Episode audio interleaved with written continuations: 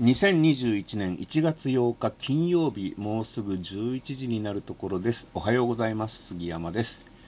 新年1本目です。本年もよろしくお願い申し上げます。えー、新年といえば年賀状におめでとうと書かなくなってもう10年経ちますね。2011年に東日本大震災があって、2012年の年賀状におめでとうっていう言葉を入れづらくてですね、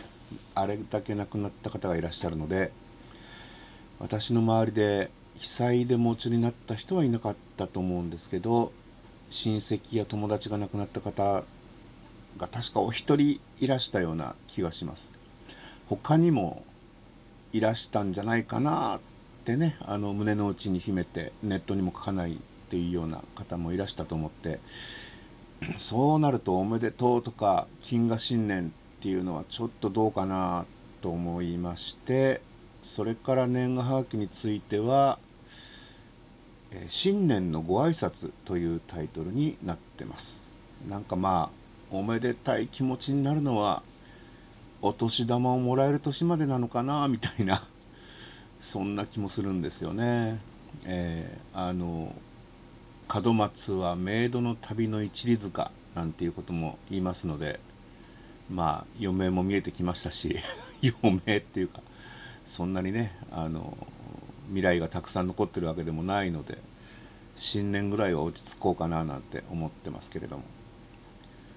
年賀状は、前の年に乗った電車の写真をずらっと並べてるんですね。これはもうずっと前からの習慣で。で、いい年して子供っぽい内容なんですけど、もらった人の周りにね、電車好きのお子さんとかいらっしゃったら、まあ見て楽しんでいただけるだろうなと思って、あの、送ってるんですけど、その、まあ、あの文面に関しては、ブログに杉山の日々の方にアップしてますので、まあ、よかったら見ていただければと思います。あの、年賀状をね、やっぱり、あの、小さい、ところに小さい写真をいっぱい並べてますので、えブログの方はそれをちょっと大きめの写真にして、あと、年賀状には書いてないですけど、車両の形式とかも書いてあるので、まあ、はがきをもらった人も答え合わせみたいな感じで見ていただければと思うんですけど、で写真は大体去年乗った電車を全部並べてるんですね。で、40ぐらい乗っけてるんですけど、あの、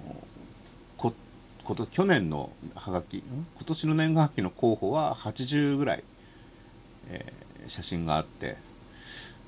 ね、結構緊急事態宣言とか外出自粛とかあったのに、結構載ってるんですよね。GoTo キャンペーンについて私はあんまりよく思ってなくて、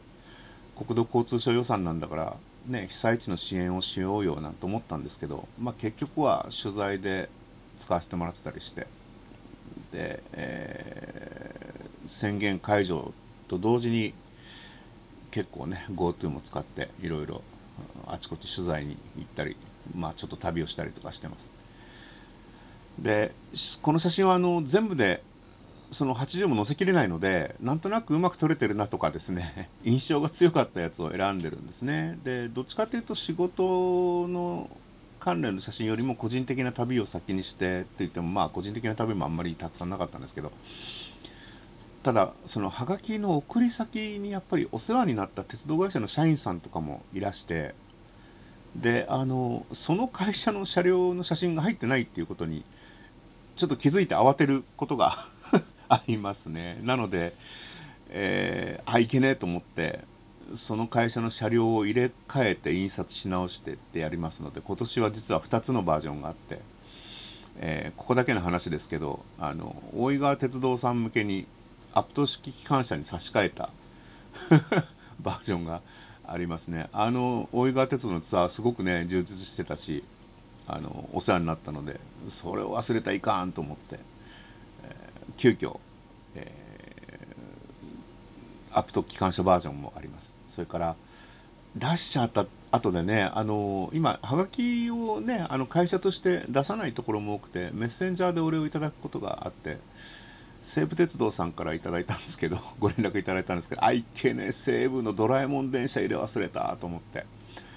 まあ、雨だったんでね、あんまりあのうまく撮れてないっていうのもあるんですけど、うんいやでもこれは失念したなと思って、あのまあ、どちらの会社もね、あのその前の年にはね、SL とかラビューとか入れてるんで、えー、まあ、今年なくてもお許しいただければなと、ここで言ってもね、仕方ないんですけど、まあ、お気持ちの表明ということでね、えー、まあ、ね、出して帰って失礼になっちゃうパターンっていうのはあるなと思って、まあ、ネットでつながれる人は、年賀はがき省略してもいいのかなってね、退職されても個人的にお付き合いが続けば、出せばいいかなというふうにはあの思い始めてます。えー、さて、ラジオトークの方は、前回12月8日ですね。で、その時に、まあ1ヶ月経っちゃいましたけど、その時に12月は東海道新幹線を4往復するんですよなんて話をしたと思います。えー、4往復の打ち明けは、あの、名鉄資料館にね、あの当選したので、行ってきたっていうのがまずありまして、で、えー、あとは JR 東海のリニアの、えー、車両試験施設を取材させていただいて、これがあの小牧にあるんですけど、名古屋からバスで連れてってもらったやつがあって、それからあのやっぱり JR 東海さんで、あのリニア鉄道館のね、ジオラマの取材、これはホビーウォッチなんですけど、まあ、これをしに行きまして、えー、で、この3つはね、新横浜と名古屋の往復だったんですね。で、この他にあの大阪往復1回やりまして、これはあの、えー、大阪から岡山までサロンカーなにわを使った団体旅行の便乗取材だったんですけど、えー、これもまあ面白かったなと。リニア鉄道館はね、バックヤードにも入れていただいて、え館長さんがたくさんお話ししてくださって、もう情報量すごい多いので、え2回ぐらいに分けて書こうかなというふうに思ってます。写真もいっぱいあるんですね。で、なその時に、あの、広報さんたちとね、名古屋飯を食べに行きまして、あの、土手鍋とかね、串な串カツに味噌塗っちゃったりとか、えー、そういうのをいただきつつ、あの、一人、あの、名鉄資料館のそばにえー、住んでらしゃる方っていうか、そこのご出身の方がいて、もうめちゃめちゃ名古屋飯推しなので、じゃあ美味しいとこ連れてってもらいましょうかみたいな感じで 行きまして、いや、確かに美味しかったですね。大根とかすごい味染みてたし、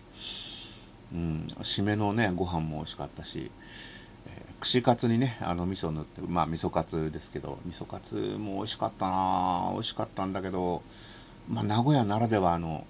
味ですね。東京に帰ってきてとんかつ食べるときはやっぱりソースだなと東京に来て味噌塗っちゃうのはやっぱり郷土愛あふれる、えー、名古屋の方だなということなんじゃないかなと思いますけれども、えー、まああのなぜかあのあそう麻布十番僕はあのおじいちゃんがいたので子供の頃よく行ってたんですけど麻布十番のねあの長坂更科によく行ってたよなんていう若い方がいらっしゃって、いやいや、そこの隣僕のおじいちゃん家でしたよ、みたいな話になりましてね。えー、なんか麻布十番の話とか、麻布十番、安倍ちゃん美味しいよねとか、村中美味しいよねとかいう話をして、そんなので盛り上がって、あとはゲームとかね、あのそんな話で盛り上がって。まあなんか、あの、ふと思ったんですけど、その場でね、私が一番年長なんですよね。だから、あの、なんか下手するとね、なんか、あの、先生扱いされそうなので、なるべくそういうオーラを出さないで、なんか精神年齢的には皆さんよりずっと若いんですよ、的な、はっちゃけた喋りをしてるんですけど、まあね、年を取っててると振る舞いに気をつけなきゃいけないなと思いますよね。あの、ちょっちょっと突っ込み入れた感じでもね、あの若い人はあ怒られたって思っちゃう時があるので、気をつけなきゃななんて思うんですけど、まあ、ゲームの話にしてもね、も昔の古巣の話とかもしたし、うん、なんか、杉山さんはいろんなことご存知ですねとか、引き出し多いですねなんて言われますけど、そりゃね、皆さんの人生の倍ぐらいやってますからね、あの、ま、逆に言うと皆さんこれからいろいろあるんですよっていうね、話ですよね。あの、辛いことも楽しいこともたくさんありますので、えー、逆に僕は羨ましいなと思いますけど。えー、12月は他にあの、鶴見線の夜景ツアーとかね、あと、幻冬者さんのオンライン講座とか、ここでもね、あの、オンライン講座の後の打ち上げですごい喋り盛り上がっちゃってやっぱり引き出し多いねって言われたんですけど、だから、えー、さっきと同じで、皆さんはこれからありますっていうことで、えー、あのようで聞かせてくださいっていう話なんですけど、あの、振り返るとやっぱり忙しかったですね。それで、やっぱり書く時間が足りなくて、取材原稿ほとんど年を越しちゃいましたね。えー、1月、今月は宿題の消化を頑張らなくちゃいけないなというふうに思います。えー、それでは皆さん、良い今年をお過ごしください。